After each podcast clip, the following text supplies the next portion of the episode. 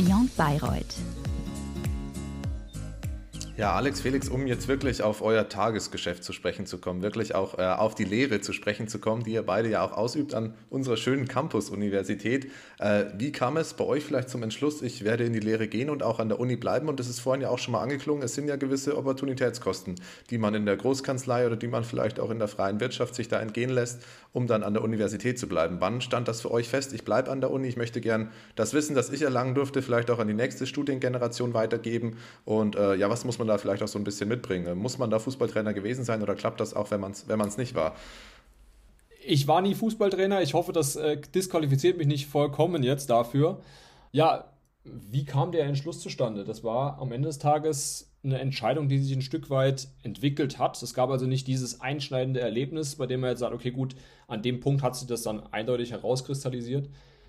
Ich hatte zur, zu Studienzeiten schon mal mit dem, mit dem Gedanken Promotion so ein bisschen gespielt gehabt, war dann da aber eher auf dem, auf dem Weg, okay, ich mache das extern und arbeite halt nebenher irgendwo in der Kanzlei als wissenschaftlicher Mitarbeiter und finanziere mir das Ganze dann eben so. Dann aber während, während der Schwerpunktzeit ähm, hat sich das so, so ein bisschen entwickelt und wie wir auch schon vorhin schon mal gesagt haben, irgendwie Personen prägen einen da so ein bisschen also dass ich dann da so, so ein gegenteiliges Denken so ein bisschen durchgesetzt hatte. Und dann, als ich dann die, die Frage dann schlussendlich dann zur Abstimmung in der Wahlstation dann gestellt hatte bei mir, war ich dann doch eigentlich relativ gefestigt in, der, in dem Entschluss, an die Uni zu gehen.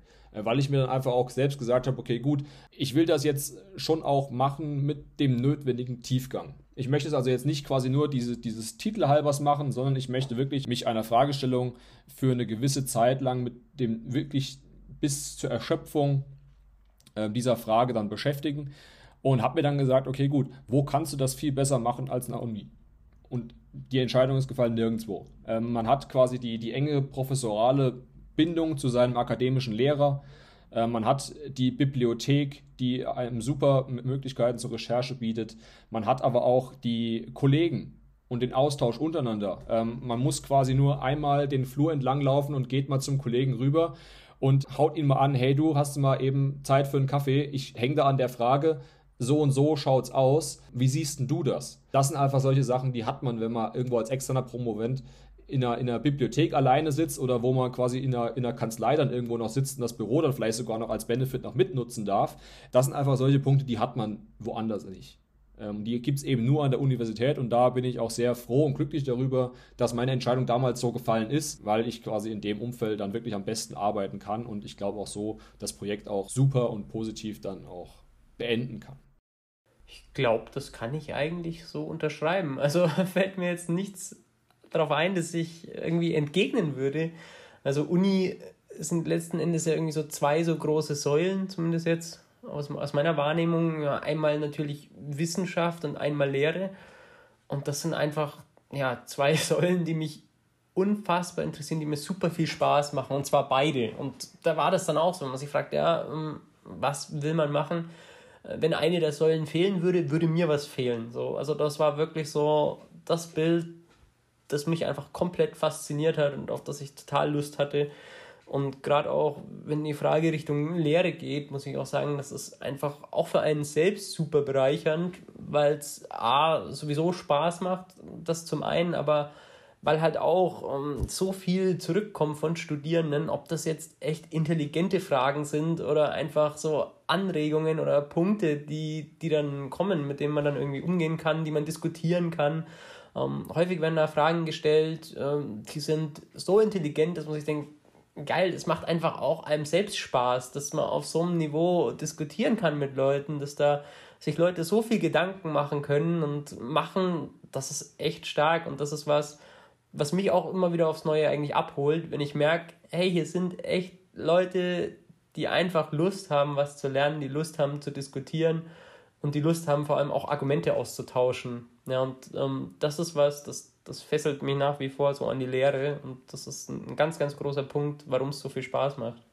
Ja, um jetzt mal ähm, bei diesem Thema Lehre und Wissenschaft und äh, so ein bisschen auch äh, diese Zwei-Säulen-Theorie zu bleiben, um das jetzt mal etwas zu kompliziert auszudrücken, um, um auch zu zeigen, dass auch wir kluge oder halbwegs kluge Fragen stellen können. Ähm, ihr seid ja beide keine Vimis mehr, beziehungsweise ihr seid beide überhaupt keine Vimis, sondern äh, ein akademischer Rat auf Zeit und auch ein Lehrstuhlvertreter, was ja wirklich dann schon advanced Uni-Positionen sind. Was macht ihr eigentlich den ganzen Tag? Was ist das eigentlich? Also auch für die Leute, die vielleicht noch äh, nicht so ganz ähm, lange an der Uni sind, was, was ist jetzt eigentlich ein akademischer Rat äh, als Titel zum Beispiel, als Stelle im Vergleich zu einem Vimi? Was ist da der Unterschied?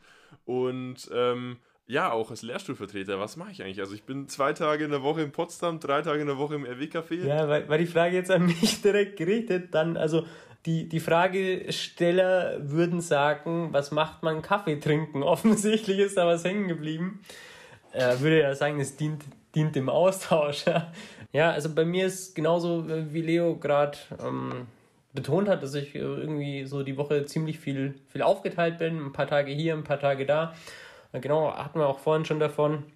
Ja, und was macht man als Lehrstuhlvertreter? Man vertritt tatsächlich einen Lehrstuhl, was heißt, man übernimmt da die Vorlesungen, die eben sonst ausfallen würden. Man übernimmt da die Vorlesungen, die gerade anstehen. Und da hatte ich jetzt das Glück, äh, in Potsdam da unterzukommen. Das ist letzten Endes vom Himmel gefallen. Da kam eine E-Mail, äh, haben Sie Lust? Und ich dachte, ja, hm, klar, auf jeden Fall. Ähm, hatte ich auch selbst jetzt nicht damit gerechnet, muss ich sagen. War aber halt äh, echt schön, vor allem, weil sich da die Verantwortlichen auch viel Gedanken gemacht haben und gesagt haben, hey, hm, das passt zu Ihnen, haben Sie da Lust drauf? Ähm, haben Sie auf die Veranstaltung Lust? Also es war sogar sehr, sehr entgegenkommt, was natürlich nicht immer der Fall ist, aber es hat ähm, da einfach auch so perfekt gepasst und da war klar, die haben richtig Lust, was auf die Beine zu stellen. Und ja, das hatte ich auch und ähm, es sind dann ein paar andere Veranstaltungen, die man geben darf, die aber auch echt viel Spaß machen. Man verlässt dann auch Bayreuth mal, wenn auch temporär, aber sieht dann mal was anderes, nimmt andere Eindrücke mit, ne, lernt andere Studierende kennen. Das ist tatsächlich ist wirklich eine bereichernde Erfahrung. Und ähm, ja, die Frage, was macht man im Endeffekt? Man hm, ja, hält Vorlesungen, stellt Klausuren, korrigiert Klausuren. Ähm, Seminare haben wir jetzt noch einige dabei, was auch immer toll ist. Warum ist es toll? Weil es wissenschaftliches Arbeiten ist und weil man da die Möglichkeit hat, auch nochmal vielleicht zu sagen, hey, äh, wissenschaftliche Arbeit kann Spaß machen, vielleicht macht es ihnen auch Spaß, wie schaut es denn aus? Also ähm, ja, genau, das ist letzten Endes, wie sich das so zusammensetzt und ja, dann ist man ein paar Tage hier, ein paar Tage da und kann natürlich auch von hier aus viel machen, ja. Ja, wunderbar. Das äh, klingt hier alles sehr interessant. Was macht, äh, jetzt übernehme ich da mal das äh, Wort nochmal an der Stelle. Was macht der akademische Rat auf Zeit? Ähm, Im Prinzip macht er nichts anderes als der Wismit auch. Ähm, der, die Unterscheidung ist einfach quasi nur eine, eine numerische, man heißt anders ähm, und der wichtigste Unterschied ist im Zweifel, dass äh, ich verbeamtet bin, dass der Akademische Rat auf Zeit verbeamtet ist und der Wismit eben im Angestelltenverhältnis tätig ist. Das ist der wesentliche Unterschied. Die inhaltlichen Aufgaben sind identisch. Ähm, es hat dann natürlich den einen oder anderen äh, kleinen Benefit äh, als akademischer Rat. Das äh, braucht man, glaube ich, nicht verschweigen an der Stelle. Aber die inhaltlichen Aufgaben sind die gleichen. Ähm, es ist also so, man ist Unterstützer oder man unterstützt seinen Lehrstuhlinhaber, seine Lehrstuhlinhaberin in Forschung und Lehre. Das ist die eine Säule, das heißt, okay, was, was unterstützt man da? Man ist in der Forschung erstmal Diskussionspartner sei es Aufsätze, sei es Kommentierung, sei es irgendwelche Buchbeiträge, wie auch immer, liest man Korrektur, man, man steht zur Diskussion bereit, wenn dann einfach eine These mal präsentiert wird, was halten Sie davon? Ist das irgendwie stichhaltig oder fällt Ihnen dazu irgendwie kritisch was, was dazu ein? Die Unterstützung in der Lehre ist natürlich äh, klar irgendwo Fälle oder sonstiges, was in der, in der Vorlesung eben zu besprechen ist, äh, zu aktualisieren, irgendwie neues Material, was hat sich irgendwo geändert möglicherweise, was kann man da irgendwie dann vielleicht verarbeiten. Natürlich auch quasi, äh, und da sind wir jetzt auch wieder bei den Prüfungen, äh, irgendwo gewisse Sachverhalte für, für Klausurerstellungen zumindest vorzubereiten. Äh, Lösungsskizzen für die Korrektoren irgendwie vorzubereiten, dass, dass die auch da was äh, Brauchbares an der Hand haben um dann natürlich auch eine gewisse Einheitlichkeit in der Korrektur über alle Korrektoren hinweg zu gewährleisten. Das ist so quasi die eine Seite und die andere Seite ist die eigene Forschung und eigene Lehre. Ähm, natürlich geht es dann darum, die eigene Lehre, die eigenen PÜs äh, vorzubereiten, nachzubereiten, zu überlegen, okay, gut, was, was kam jetzt hier möglicherweise in der Diskussion noch auf? Muss das möglicherweise in der Lösung noch in irgendeiner Weise Erwähnung finden? Habe ich da vielleicht im Vorfeld gar nicht dran gedacht, war aber eigentlich ein super interessanter Gedanke, den man zumindest mit einem, mit einem Hinweiskasten oder so irgendwo vielleicht dann doch nochmal ähm, anführen muss ähm, dass dann vielleicht auch andere Gruppen davon profitieren können, was bei uns in der Gruppe, der einen Gruppe jetzt gerade diskutiert wurde. Und dann natürlich die, die eigene Forschung. Und das ist dann äh, das, was, was äh, ja, neben der Lehre den meisten Spaß bringt, sich mit eigenen Gedanken und Ideen auseinanderzusetzen, sei es jetzt in der DIS an sich oder sei es, äh, weil der Kollege Felix mal wieder in der Tür steht und eine neue Idee hat, warum man da jetzt auch interdisziplinär arbeiten kann, wo es da jetzt wieder einen neuen Überschneidungsbereich gibt zwischen Strafrecht und Arbeitsrecht, wofür man sich dann wieder mal äh, für ein paar Wochen damit auseinandersetzen kann und Gedanken machen kann, äh, wie man da zusammenfindet. Das ist einfach so das, was, was das Ganze irgendwo so ein bisschen ausmacht. Um da direkt, ja, direkt reinzugrätschen. Alex hat es auch schon angesprochen. Forschung und Lehre sind so die beiden zentralen Punkte, die man auch ja, wenn man am Lehrstuhl arbeitet, verfolgen sollte. Ähm, der besonders spitzfindige Jurist hat auch schon ja, gemeinsame Publikationen von euch vielleicht entdeckt. Da gibt es den einen oder anderen Aufsatz, der eben in dem Schnittstellenbereich dann auch stattfindet. Worauf liegt bei euch vielleicht so der fachliche Fokus? Oder seid ihr irgendwie angehalten, ähm, auch parallel zu publizieren? Ist das dann wirklich alles intrinsisch motiviert? Ähm, wie ist da vielleicht auch die Aufteilung? Also wie viel Zeit geht wirklich für Lehre drauf? Und wie viel Zeit bleibt dann für die Forschung noch? Oder ist es dann wirklich situativ, wenn hier mal noch, äh, ja, noch Luft ist quasi, dass man da sagt, das ist relativ interessant und da möchte ich gerne meinen Beitrag dazu leisten? Ja, wahrscheinlich ist genau der letzte Punkt zu entscheiden, dass man sagt, das ist relativ interessant und dann möchte ich gerne meinen Beitrag dazu leisten. Also es kommt schon häufig vor, dass man sagt, hey, das ist ja super spannend oder was ist jetzt hier eigentlich passiert? Oder dass man einfach auf Fragen stößt und ja, denen mal auf den Grund geht und sagt, sag mal, muss das hier wirklich so sein, wie ich das jetzt fünf Semester gelernt habe? Äh, und macht das überhaupt Sinn? Und da gibt es so viele Fragen, die da wirklich lohnenswert sind zu hinterfragen. Und ja, irgendwie, ich glaube, wenn man so ein bisschen tätig ist in dem Bereich, dann begegnen die einem auch häufig und wirklich ganz, ganz oft. Und dann möchte man sich auch wirklich austoben. Und dann ist es schon häufig so, dass man sich dann auch hinsetzt. Und, ja, passiert dann wahrscheinlich auch häufig so in der, in der Freizeit, dass man dann sagt, hey, ist so spannend, ich möchte jetzt was dazu, dazu rausfinden. Ähm, ob es dann funktioniert, ob man was dazu rausfindet oder nicht, das sieht man dann, aber dass man sagt, hey, ich, ich muss der Frage jetzt mal auf den Grund gehen, ich möchte das mal geklärt haben. Und wie ist das eigentlich? Also ich glaube, das ist tatsächlich so ein Punkt, dass man sagt, ja, warum ist es so, wie ich es gelernt habe und ist es wirklich so? Und ich glaube, das ist sowas, was einen so manchmal auch antreibt, dass man sich fragt, ja, sag mal, muss das wirklich so sein oder ist das richtig, was hier entschieden wurde?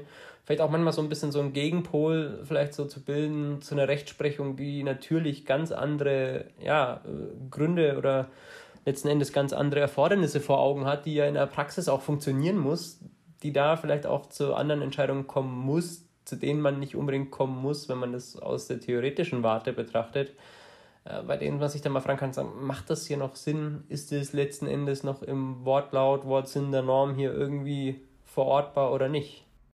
Ja, Markus, um nochmal auf deine Frage zurückzukommen, ähm, wie, wie die Verteilung ist oder ob man dazu angehalten wird. Ähm, ich ich glaube, von, von universitärer Seite beziehungsweise äh, vom Lehrstuhl wird man definitiv nicht negativ beäugt, wenn man was schreibt. Es gibt keine festen Quoten, es gibt auch keine Verpflichtung, dass man in so irgendwie in was schreibt, in gewissen Abläufen, dass man da quasi sagt, okay, pro halbes Jahr muss da irgendwie ein Aufsatz raus oder sowas.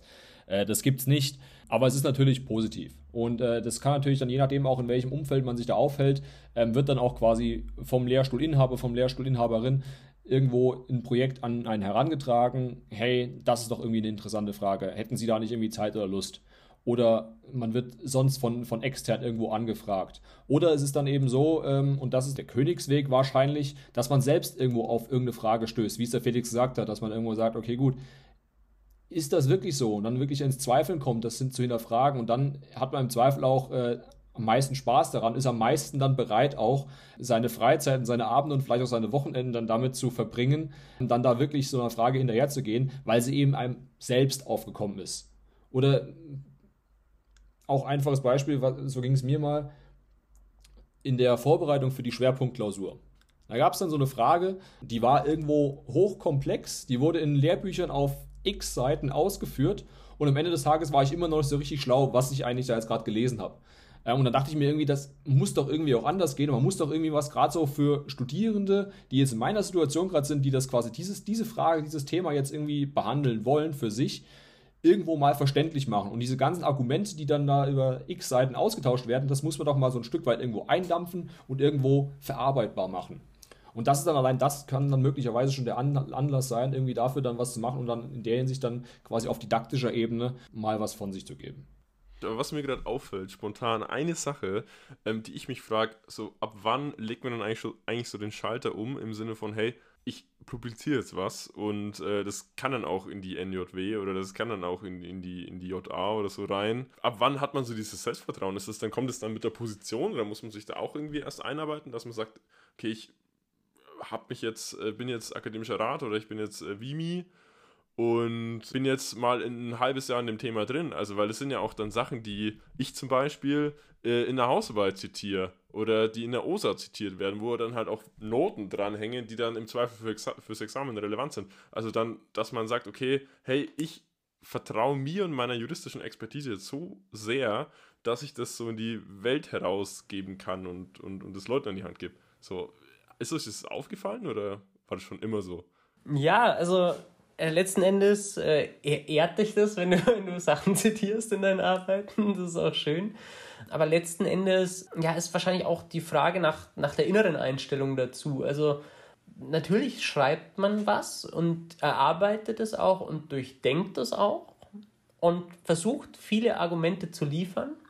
Und gleichzeitig weiß man aber auch, würde ich jetzt zumindest mal behaupten, dass es nicht zwangsläufig der Weisheit letzter Schluss sein muss. Das heißt, wenn ich zum Beispiel zu irgendeinem Thema publiziere und dazu eine Meinung vertrete, dann kenne ich idealerweise auch Angriffspunkte, ne? auch in meiner Argumentation. Ne? Und das gibt dann letzten Endes zum Beispiel für eine Seminararbeit natürlich auch wieder Angriffsfläche, äh, der man dann natürlich auch wunderbar sagen kann, hey, das ist doch Mist, was der schreibt. Aber äh, manchmal geht es auch gar nicht darum zu sagen, ich bin derjenige, der das durchdringt, sondern dass man sagt, hey, ich möchte eine Diskussion voranbringen oder starten und dass man das vielleicht so als Diskussionsbeitrag auch versteht. Es gibt natürlich unterschiedliche Arten an Beiträgen, aber letzten Endes finde ich, was ja die Juristerei so spannend macht, ist diese Diskussion, ne? diese verschiedenen Meinungen, diese verschiedenen Meinungsbilder. Und wenn da jetzt ich persönlich was zu einem Thema publiziere, zu dem schon 100 kluge Köpfe vor mir geschrieben haben, äh, dann möchte ich mir da nicht anmaßen zu sagen, ich bin jetzt aber cleverer als ihr, sondern ich möchte mir dann letzten Endes, oder möchte mich in die Lage versetzen, zu sagen, ich, ich sehe, was ihr geschrieben habt, äh, ich verstehe die und die Argumente, die finde ich vielleicht überzeugend, die nicht, aber ich muss es irgendwie begründen und ich muss da versuchen, eine Position zu erarbeiten. Oder wenn es neue Normen sind, auch das kommt ja vor, zu sagen, hey, wie mache ich die handhabbar? Wie kann ich damit arbeiten? Wie kann ich damit umgehen?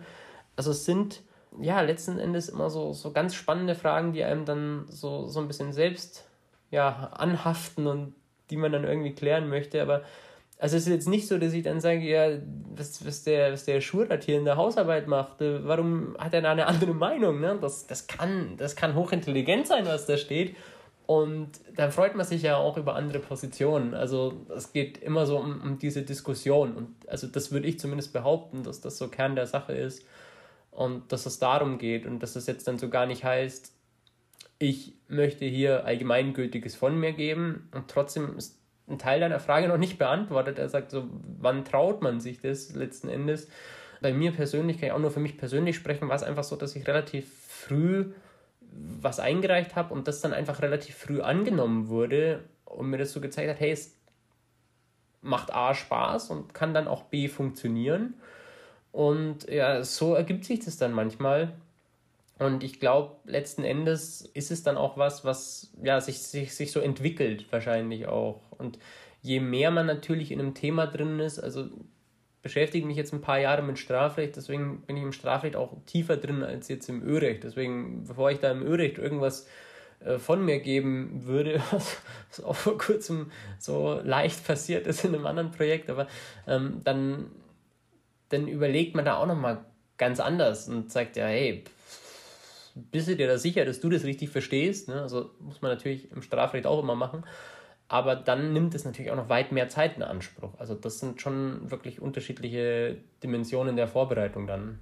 Absolut. Ich glaube, man darf da einfach auch keine Scheu haben. Niemand hat die Weisheit mit Löffeln gegessen. Jeder kann nur einen Beitrag zu der Diskussion beilegen. Und da ist es auch egal, ob ich jetzt quasi noch im, im studentischen Bereich irgendwo bin. Deswegen ist es vielleicht auch mal ganz nett. Man, man sieht ja auch in manchen Zeitschriften da auch quasi mal Beiträge, wo irgendwo noch Studiuhr hinten dran steht. Oder sei es, dass jetzt irgendwelche Leute, äh, gibt es ja auch in Bayreuth ein sehr gutes Beispiel dafür, dass, dass studentische Seminararbeiten und WWZ-Arbeiten und äh, OSAs irgendwo dann äh, publiziert werden. Auch da, es bedarf keines, keines Anstellungsverhältnisses an der Uni, dass ich irgendwie brauchbare Sachen zu einer wissenschaftlichen Diskussion beitragen kann. Da ist es dann quasi wirklich auch einfach Mut haben, sich zu trauen. Es gibt ja in der Regel auch im Herausgeberkreis, werden die Beiträge ja nochmal vorher angeschaut. Das heißt, es gibt noch eine gewisse Kontrolle, bevor was gedruckt wird. Und ansonsten, ähm, ja, sich einfach äh, mitreißen lassen von seinem Umfeld. Super Beispiel bei mir. Äh, unser er oder mein erster Beitrag ist eine Co-Produktion von uns beiden und der ist äh, wesentlich entstanden nach dem Referendariat in der Zeit, in der ich arbeitslos war. Also in der Zeit hatte ich noch kein Anstellungsverhältnis an der Uni Bayreuth. Da haben wir unseren ersten Beitrag geschrieben, äh, wo ich mich dann quasi einfach vom Felix als dann schon alter Hase in dem Geschäft habe mitreißen lassen, der auf mich zukam, hey, wie schaut's denn aus? Da gibt's eine super spannende Frage, auch im Überschneidungsbereich Strafrecht, Arbeitsrecht. Wie wär's denn damit? Und dann setzt man sich da mal hin, dann liest man ewig lang und kommt irgendwie nicht so richtig voran und dann nach und nach entwickelt sich das so. Und natürlich äh, ist der erste Entwurf, den man dann auch vielleicht dann seinem, seinem akademischen äh, Lehrer dann irgendwie mal vorlegt, der wird dann möglicherweise auch nochmal äh, an der einen oder anderen Stelle angemerkt. Und natürlich äh, steht dann da dran, ja, schauen Sie sich doch den Aspekt noch ein bisschen tiefer an, haben Sie daran gedacht. Aber davon lebt das Ganze auch. Und das ist dann natürlich am Anfang sind die Kommentare oder Anmerkungen noch ein bisschen häufiger das nimmt aber dann irgendwann auch ab und das ist auch dieser Lernprozess. Und nur so kann man ja auch äh, sich weiterentwickeln und das ist natürlich auch ein ganz großer Punkt, später für die, für die Dissertation dann. Man kann quasi dann in so einem Aufsatz dann irgendwo schon mal ein bisschen Argumentation und wie, wie, ich, das, wie ich das schreibe, wie ich so ein Argument von, von der Pike auf dann bis zum letzten Punkt durchexerziere. Das kann man ja alles auch trainieren. Das ist ja alles Handwerkszeug an, an einem gewissen Punkt dann. Und dafür bietet so ein Aufsatz, so eine kleinere Publikation natürlich die besten Möglichkeiten. Ich glaube, ein was würde ich nur noch ganz kurz ergänzen, weil das darf gar nicht unter den Tisch fallen, weil wir auch so diese Themenfindung schon angesprochen hatten. Ähm, die Themenfindung ist was, das beginnt tatsächlich auch bei vielen. Also ich hatte so viele E-Mails von Studierenden äh, mit Fragen, die halt von einem Lehrbuch saßen und gesagt, boah, das gibt für mich keinen Sinn oder wo führt das hin, wie geht das weiter? Äh, bei denen man dann letzten Endes dann auch antworten muss, hey, unfassbar spannende Frage. Perfekt für eine Seminararbeit. Ne? Es würde sich so anbieten, das Ganze mal wirklich tiefergehend zu untersuchen. Und da merkt man dann schon, es gibt echt Studierende, die sich da so viele Gedanken dazu machen und so clevere Fragen stellen, die sie unbedingt mal auch untersuchen sollten. Was natürlich im universitären System tatsächlich relativ schwer umzusetzen ist. Ja, das ist eine gute Überleitung. Also gerade das juristische Studium oder das juristische System wird oftmals kritisiert, dass es ein bisschen eingestaubt ist. Jetzt gab es natürlich auch in vielen anderen Ländern die Bologna-Reform. Ich glaube, als deutscher Jurist, wenn man das Staatsexamen mal durchstanden hat, ist man relativ stolz auf das Erreichte und kann man auch mit Fug und Recht, glaube ich, stolz sein. Gibt es vielleicht auch Schattenseiten an der Laufbahn in der Rechtswissenschaft, an der Rechtswissenschaft generell? Wie sind da eure Erfahrungswerte? Ist das juristische Studium, so wie es gestaltet ist, noch zeitgemäß oder kann man da vielleicht Reformpotenzial sehen oder generell auch an der Lehre Reformpotenzial äußern? Also das ist natürlich eine sehr tiefgehende Frage letzten Endes, du sagst es selbst, das juristische Studium hat natürlich seine Besonderheiten, wenn man das vorsichtig ausdrückt, klar. Und ähm, die kann man auch kritisieren. Das heißt, die Schattenseiten, die du ansprichst, und die werden ja jetzt auch schon zum Teil angegangen, sind natürlich, dass ähm, der psychische Druck wirklich enorm ist. Und auch, auch wenn man hier an der Uni arbeitet, dann ähm, kommt man auch nicht umhin, das wahrzunehmen. Ja? Also das beginnt bei Abschlussklausuren, ZPs, ja, aber natürlich auch vor dem Examen oder gerade vor dem Examen, erstes, zweites Examen, das ist auch klar, das nimmt man auch wahr und das ist zu viel. Vielleicht ist es auch so ein Thema, das häufig noch zu viel unter den Teppich gekehrt wird, bei dem aber viele Unis jetzt auch so anfangen, ähm, wirklich auch mal Veranstaltungen dazu anzubieten und zu sagen, ja, psychischer Stress im Studium, psychischer Stress im Examen, wie kann ich damit umgehen, wie kann ich das handeln? Ich hatte ähm, letztens auch so ein Gespräch mit einem Studierenden, das für mich persönlich sehr bereichernd war, der einfach unter einer, unter einer Prüfungsangst leidet oder gelitten hat und der hier super positive Erfahrungen mit der psychologischen Beratung an der Uni gemacht hat. Und das ist auch so ein Angebot, das man häufig gar nicht auf dem Schirm hat, ähm, das ihm aber sehr geholfen hat in der, in der Phase, was ich super fand, was aber auch ein Thema ist, von dem ich so persönlich keine Ahnung habe und sehr wenig Ahnung habe. Und ähm, ja, da muss man auf jeden Fall schon mal, vielleicht ist das der erste Schritt zu erkennen, dass man davon wenig Ahnung hat, dass man mehr drüber sprechen muss, vielleicht auch mehr anbieten muss, ähm, letzten Endes da vielleicht auch weniger verschweigen sollte. Und trotzdem, jetzt kommt das, das große Aber, das es jetzt ähm, natürlich auch wenig sympathisch macht in dieser Situation. Was ich persönlich als großen Vorteil des Staatsexamensystems wirklich verstehe, ist vor allem der Punkt, wir haben vorhin über Zeitpunkt der Promotion gesprochen. Bei mir war es so, die Promotion war nach dem ersten Examen. Äh, man hat dann immer so ein bisschen die Angst, naja, wie ist denn das mit Rechtsgebieten, die ich lange nicht mehr mache? Ne? Also ähm, habe im Zivilrecht noch viel nebenbei gemacht, aber im Ölrecht halt sehr wenig. Und äh, sehr wenig bis gar nichts, mit wenigen Ausnahmen, ja. Ähm, dass man sich dann fragt, ja, kann ich das eigentlich noch? Und wenn man dann aber ins zweite Examen startet, ins Referendariat startet, dann merkt man dann doch irgendwie, dass man fürs Langzeitgedächtnis gelernt hat und dass diese Inhalte, die man vielleicht schon irgendwo vergessen geglaubt hat, auf einmal wieder im Kopf auftauchen und man sich denkt, ey, wow, cool. Ja, Ölrecht ist ja noch was da. Und ich weiß noch, wie ich das aufbaue, ich weiß, wie ich das handhabe. Und das ist tatsächlich was, auch mit so einer zeitlichen Unterbrechung, von dem man dann im zweiten Examen auch wieder total zehren kann. Also das war so eine, so wirklich so ein Erkenntnismoment, auch wenn man sich manchmal fragt, ne, erstes Examen, wow, wieso lerne ich so viel, wofür lerne ich so viel, kann ich das dann auch? Dass man dann wirklich merkt im zweiten Examen, hey, da ist noch so viel abrufbar. Oder auch in Diskussionen Jahre später äh, mit Kolleginnen, bei denen man merkt, hey, ja, anderes Rechtsgebiet, aber man hat dazu mal was gehört und man kann dann auch nochmal diskutieren. Ne? Vielleicht nicht immer mit dem super Mehrwert, aber ähm, es bleibt durch dieses System zumindest sehr viel hängen von dem, was man lernt. Also das würde ich zumindest aus meiner eigenen Erfahrung wirklich als Vorteil auch einschätzen, weil mir das das Referendariat und das zweite Examen bedeutend erleichtert hat. Ja, definitiv. Ich kann dir in, dem Punkt, in den Punkten absolut nur zustimmen. Worüber man sicherlich nachdenken muss und was ja aber eigentlich auch schon im Fluss ist, da ist, glaube ich, nur der Zeitpunkt, wann das Ganze äh, eintreten wird, äh, noch fraglich, ist äh, Geschichte E-Examen. Ähm, man, man muss sich dann vielleicht wirklich irgendwann die Frage stellen, ob wir in dem Zeitalter, in dem wir jetzt noch leben, ob man da wirklich die ganzen Klausuren immer noch von Hand schreiben muss. Also es gibt äh, ganz, ganz viele Kommilitoninnen und Kommilitonen, die dann einfach aufgrund ja, ihrer Probleme mit der Hand, Sehenscheidentzündung ist da das Stichwort, wirklich Probleme haben, Klausuren in, in dem Zeitumfang dann zu bewältigen, weil die Hand einfach nicht mitmacht. Und das ist dann auch natürlich eine Frage der, der Chancengleichheit, dass man dann sagt, okay, gut, ähm, nur weil jetzt jemand das Pech hat, da jetzt mit der Hand an dem Punkt Probleme zu haben, kann der dann eben dementsprechend nicht den gleichen Erfolg oder die gleiche Prüfungsleistung ablegen, ähm, wie jetzt jemand anderes, der da vielleicht genetisch ein bisschen besser veranlagt ist. Das ist natürlich schon ein Punkt, wo man sagen muss, okay, gut, äh, das ist dann wirklich wohl eher nicht mehr zeitgemäß. Jeder in jedem Büro, selbst, selbst die Justiz dürfte aktuell mit, mit Rechnern ausgestattet sein, flächendeckend, sodass äh, das einfach so ein Punkt ist, an dem man angehen muss. Den nächsten Punkt, den ich nochmal aufgreifen wollte, war der, den der, den der Felix jetzt hier gerade genannt hatte, mit dem Langzeitwissen, das man sich da aufgebaut hat. Das ist, denke ich, durchaus noch so ein Vorteil dieses, dieses Studiums, wie wir es betreiben, dass wir einfach in der Breite wahnsinnig gut aufgestellt sind. Wir können also, wie der Felix gesagt hat gerade, wir können auch fachfremd in Anführungszeichen sei es jetzt Straf-, Ö- oder Zivilrecht, die Diskussion irgendwo noch vorantreiben und, oder zumindest uns beteiligen daran.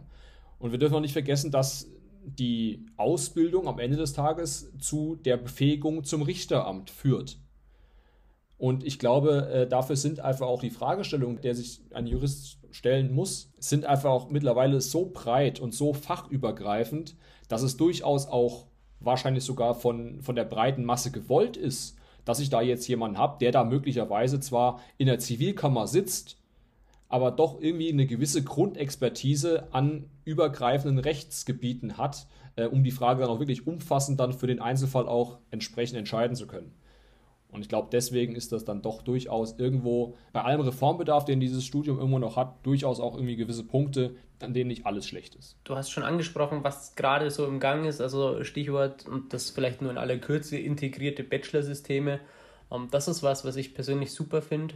Ähm, da wird man letzten Endes auch nicht allen Druck von den Studierenden nehmen können, aber zumindest kann man diese Situation so ein bisschen entschärfen in dieses, ja, große Nichts klingt so bedrohlich, aber letzten Endes ist das wahrscheinlich das, was sich abspielt. Also äh, letztlich, um diesen Druck zu, zu mindern. Und das ist, finde ich, ein guter Punkt. Und letzten Endes, Markus, der, der eine Teil deiner Frage, der ist, glaube ich, noch offen, auch so äh, letzten Endes auch zu Reformen noch des Systems. Ich glaube, ähm, da muss man sich natürlich auch innerhalb des bestehenden Systems auch schon Gedanken machen, was kann ich denn letzten Endes noch ändern, wie bereite ich auf die Zukunft vor was kann ich da noch anbieten? Ne? Das sind Schwerpunkte, die sich eben letzten Endes mehr darauf fokussieren, was vielleicht im IT-Bereich passiert.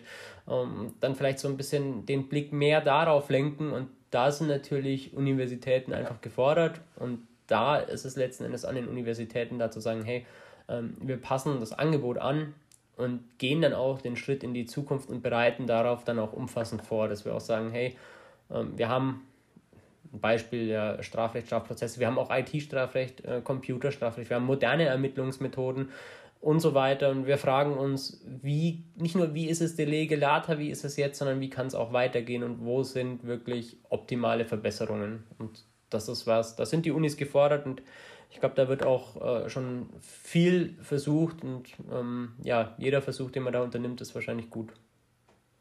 Ja, ich, ich äh, kann mich da euch äh, nur anschließen bei euren Punkten und äh, wie wir jetzt auch in den vergangenen Minuten, in den vergangenen paar Minuten wäre ein bisschen untertrieben, aber in den vergangenen Minuten festgestellt haben, ist, dass Jura, das Jura-Studium und auch ja die Karriere in der Lehre sehr vereinnahmend ist. Punkt. Wir sitzen hier in einem Dienstagabend um 20 Uhr.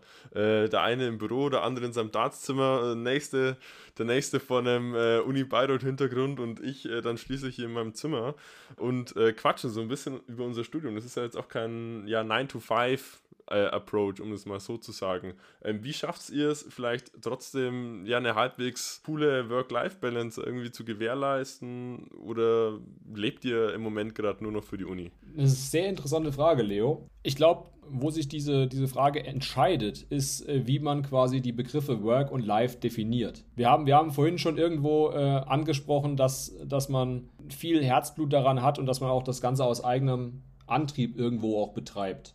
Ähm, und dann macht man das im Zweifel auch, bezieht man das jetzt nicht zwingend als Work, sondern ist das vielleicht doch schon irgendwie so ein bisschen live oder man macht es einfach zumindest gern. Natürlich ähm, ist es nicht möglich, dass man auf 25 verschiedenen Hochzeiten tanzt und dann das noch in, in 20 bzw. in 40 Stunden dann irgendwo machen kann. Äh, das ist definitiv so. Da steckt natürlich in Anführungszeichen Freizeit drin. Da sind äh, Abende, die du jetzt gerade angesprochen hast, da ist auch mal eine Wochenendschicht mal drin, sofern es denn die Uniregularien hergeben, dass man die Räumlichkeiten noch benutzen darf. Am Ende des Tages, so, solange man dahinter steht, solange man das gern macht und solange man sich die Fragestellung ja auch selbst ausgesucht hat, ist man ja auch, ist man auch froh, dass man auch dazu was machen darf. Und das darf man auch nicht vergessen. Wir, wir leben hier in einem, in einem Umfeld, das uns wahnsinnig viel ermöglicht, das uns wahnsinnig viele Chancen eröffnet man darf sich natürlich auch, auch nicht verrennen. Man muss auch irgendwo da wieder gucken, dass man das Ganze auch irgendwo nochmal äh, beieinander hält. Weil auch da ist es so, selbst wenn man mit Herzblut dahinter steckt, wenn man sieben Tage die Woche 20 Stunden am Tag arbeitet, ähm, kommt am achten Tag nichts mehr Gutes dabei raus. Auch da muss man sich dann irgendwo dann vielleicht selbst auch ein bisschen bremsen und quasi auch natürlich auch für äh, den notwendigen Ausgleich in der Freizeit und mit den Lieben, die man so daheim hat, ähm, findet. Ansonsten kann das Ganze natürlich nicht funktionieren. Aber da ist am Ende des Tages jeder selbst gefordert, da für sich auch dann quasi sich selbst zu begrenzen und dann irgendwann zu sagen, okay, gut, bis hierhin und jetzt mache ich dann erstmal wirklich Pause. Ja, ich glaube, da hast du viel, viel Richtiges angesprochen, dem ich auch eigentlich ganz, ganz wenig nur hinzufügen kann. Ähm, was ich vielleicht nochmal so auch noch mit so ja, erwähnen möchte, ist, dass es auch einfach unterschiedliche Phasen gibt. Also ähm, es gibt natürlich auch immer Phasen, da fällt gerade enorm viel an oder alles fällt gerade irgendwie an und alles kommt in eine Phase und das gibt es das gibt's in allen Jobs, ja. Ähm, dann ist schon mal ein bisschen weniger mit Schlaf oder so. Also bei mir persönlich ist es so, wenn es dann irgendwie möglich ist, ich äh, ja, bin dann gern idealerweise im Homeoffice und da für nichts und niemanden ansprechbar. Und äh, verkrieche mich da dann irgendwie tagelang und hoffe dann, dass, es, dass ich einfach dann irgendwie den, den springenden Gedanken habe und da weiterkomme.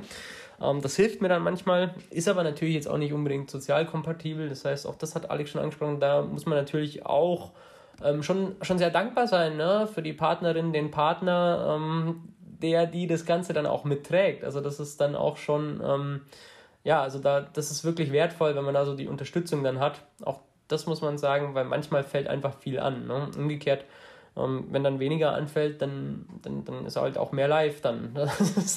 ja, wow, was für eine Rechnung. Aber ähm, auf jeden Fall. Das können wir rechnen, ne? Nee, aber also nur noch für die Uni lebt man nicht, aber es ist tatsächlich echt von Vorteil, wenn das Ganze dann auch verstanden wird. Und genau wie Alex das gesagt hat, es geht und wahrscheinlich würden jetzt hier uns ähm, viele auch widersprechen wollen und sagen, dass es nicht richtig ist, aber es geht auch viel dann ins wirkliche Live über. Und was ich auch sagen muss, also ähm, was man auch schätzt, ist halt auch ähm, letzten Endes, dass man trotzdem auch frei ist in der Art und Weise, wie man vieles vollbringt. Das ist also häufig an der Uni so, dass das heißt, hey, pass mal auf, das muss fertig werden bis Termin XY. Wann und wie du es machst, ist mir eigentlich egal. Also wie natürlich idealerweise sollte das ordentlich sein, aber äh, vor allem wann du es machst, ist mir egal. Ne? Arbeitest du tags, arbeitest du nachts oder ähm, arbeitest du so, dass du zwischendurch mit dem Kollegen Schmidt an der Kaffeebar rumstehst und äh, dir den Ruf arbeitest, nichts an, äh, arbeitest, nichts anderes zu tun. Also auch das ähm, ist natürlich ja, möglich. Und das ist aber auch was, was, was cool ist, was man dran schätzt und dann, was einem vielleicht auch manchmal so einen gewissen Input wieder bringt. Ja, ich denke, dass gerade diese akademische Freiheit wirklich das Ganze auch nochmal interessanter macht. Man hat jetzt auch bei euch beiden rausgehört, ihr habt relativ breit gefächerte Interessen. Um jetzt ja mal so eine offene Frage mehr oder weniger in die Runde zu werfen, welche Ziele habt ihr im Moment? Es muss gar nicht zwangsläufig akademisch sein, gerne auch im akademischen Bereich, oder ist es dann vielleicht nur die 180, die endlich mal gelingen soll? Ja, an der arbeite ich äh, in der Tat noch relativ äh, hart. Da äh, muss ich aber wahrscheinlich noch deutlich mehr Zeit investieren, als dass ich das da irgendwann mal äh, erreichen werde. Aber demnächst ist ja wieder die WM am Start, sodass man da dann quasi wieder allein durch, durch das Zuschauen wieder deutlich motivierter wird, um sich dann da auch die eine oder andere Minute länger vor dem Dartboard dann zu verdingen. Ziele neben, dem, neben der 180 äh, ist im Zweifel wahrscheinlich aktuell bei mir äh, die Dissertation. Das ist jetzt, glaube ich, schon das, das allumfassende Projekt. Da ist das auch dann wirklich auch so, dass man schweren Herzens äh, dem Kollegen Ruppert ab und an mal sagen muss, du Alter, aktuell geht gerade nicht. Super, super spannendes Thema, aber äh, können wir aktuell wirklich nicht machen. Äh, können wir gerne vielleicht, wenn es dann immer noch akut ist, danach dann nochmal äh, uns das Ganze anschauen. Und da sind wir wieder beim Punkt, man muss sich dann irgendwo doch wieder auch wieder bremsen. Auch wenn das noch so toll ist, muss es dann jetzt wahrscheinlich die Dissertation sein. Äh, die jetzt äh, deutlich im Vordergrund steht. Ganz, ganz ungeniert ist das Ziel, das bei mir jetzt gerade äh, kurz- bis mittelfristig im Vordergrund steht, dass äh, der Examenskurs Valerius Ruppert möglichst zeitnah erscheint und der Verlag den veröffentlicht. Das wird natürlich hier auch verlinkt, aber ähm, nee, das, das ist gerade so das Herzensprojekt, das ähm, da jetzt so unmittelbar kurzfristig noch ähm, letzten Endes auf der Liste steht das jetzt bald noch gar über die Bühne gehen sollte, idealerweise.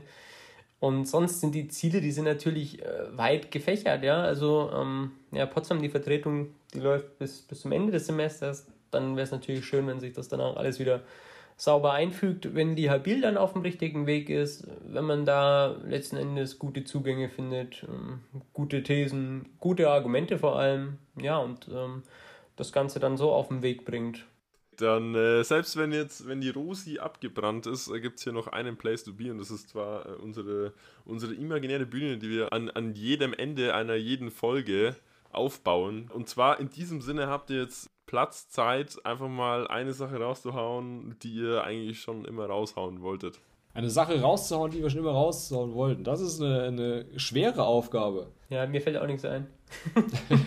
Ich würde einfach mal sagen, man, man darf äh, das Leben und alles nicht ganz so ernst nehmen. Ich glaube, das Ganze ist alles irgendwo ein Prozess und so organisiert man manchmal auch von sich denkt zu sein, ist man am Ende des Tages nicht. Pläne sind dazu da, um über den Haufen geworfen zu werden. Ich habe das in vielen Stellen jetzt mittlerweile schon selbst erlebt, dass sich eine, eine Tür geschlossen hat und man dann quasi den vermeintlichen Plan B wählen muss oder darf, je nachdem, wie man das dann sehen mag.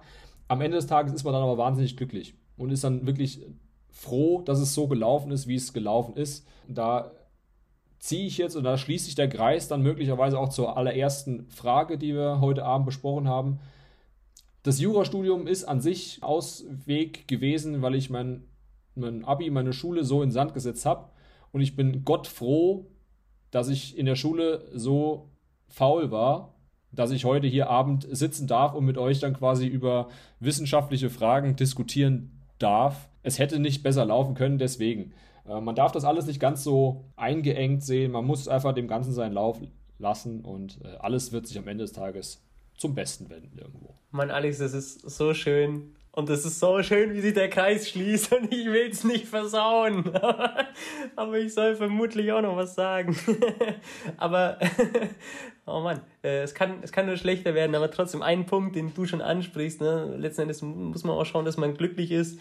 Was so ein Punkt ist, weil auch dahingehend häufig so Fragen irgendwie kommen, auch von besorgten Studierenden, ist letzten Endes, ja, man muss schauen, dass man damit glücklich wird mit dem, was man macht aber es gibt da nicht den goldenen Königsweg dorthin, der zu beschreiten ist. Also wenn einem jetzt irgendwie, wie wir es vorhin hatten, wenn man jetzt denkt, hey, äh, fünf Semester, es gibt nichts, was mich herausragend interessiert, ich finde alles spannend, ähm, dann ist das was Tolles, dann muss man da die positiven Seiten sehen und auch so an dem Studium die positiven Seiten versuchen zu sehen oder vielleicht zu sagen, das ist auch wichtig, keine Schande, wenn man sagt, das macht mir doch irgendwie alles keinen Spaß letzten Endes auch das zu erkennen. Und grundsätzlich gilt halt auch da wie überall, dass jeder einfach so unterschiedlich ist und dass es so tausend Wege gibt, um zum Erfolg zu kommen ähm, dass Erfolg nicht immer heißt, ich, ich reihe gute Note an gute Note, gute Note, sondern dass ich letzten Endes auch mal aus Dingen, die ich vielleicht verbock oder so, dass ich da was draus lerne. Ich habe jetzt ein Beispiel und das ist vielleicht gar nicht so schlecht, das jetzt anzuführen, weil das auch häufig in so Veranstaltungen gefragt wird, wenn Studierende kommen und sagen, hey, ich habe jetzt irgendwie Zweitversuch, Drittversuch, bei mir läuft es nicht. Ich jetzt äh, letztens äh, mit einer Studierenden Kontakt gehabt, die war im Drittversuch Strafrecht und haut da geschmeidige 13 Punkte raus. Und du denkst dir, hey, alles richtig gemacht. Wow, also letzten Endes ähm, müsste die hier sitzen und Tipps geben, weil ähm, das ist irgendwie so eine, so eine Wahnsinnsleistung, so nicht aufgeben, weitermachen und zu sagen, ich hau alles raus. Und ähm, das ist vielleicht was, also was, was irgendwie man daraus ziehen kann, dass man sagt, man muss nicht von Anfang an überperformen. Es gibt immer tausend Wege, sein Ziel zu erreichen und das noch zu schaffen. Und man darf sich da nicht allzu viel mit anderen vergleichen, nicht allzu nervös machen lassen. Es ist gut, wenn die Leute um 8.30 Uhr schreiben, komm in die Bib, wo bist du? Das ist wirklich gut und das hilft. Aber es gibt da so viele Wege, wirklich um das Ziel zu erreichen. Und da darf man nicht nervös werden. Und letzten Endes muss man dann auch ein bisschen auf seine Stärken vertrauen, die natürlich auch, auch fordern und fördern, sonst ist klar, wird es nichts. Aber ähm, nicht immer nur den Blick nach links und rechts und davon Angst bekommen, sondern letzten Endes auch sagen, hey, ich bin hier, weil ich Bock habe, weil es mich interessiert und weil ich mich damit auseinandersetzen will. Und dann läuft es. Perfekt. Das waren doch jetzt wirklich zwei ganz, ganz äh, tolle Statements zum Schluss. Und ich denke mal, besser kann man so einen Podcast auch nicht schließen. Also, ja, um äh, auch von unserer Seite aus den Kreis zu schließen, äh, lieber, lieber Alex, äh, lieber Felix, ähm, vielen, vielen Dank, dass ihr da wart. War echt nice, also hat super viel Spaß gemacht und äh, ja, wir freuen uns schon drauf, euch das nächste Mal im RW-Café zu sehen. Ja, vielen Dank äh, auch nochmal an der Stelle, dass wir heute Abend äh, bei euch sein durften. Es hat uns äh, wahnsinnig viel Spaß gemacht. Und im Zweifel sehen wir uns dann schon morgen früh im RW-Café wieder. Ja, auch von meiner Seite aus vielen Dank, dass wir da sein durften. Hat viel Spaß gemacht. Äh, morgen werde ich es vielleicht nicht schaffen, aber äh, spätestens in zwei, drei, vier Tagen äh, sind wir wieder alle da, wo wir hingehören und genießen Bayreuther Flair. Beyond Bayreuth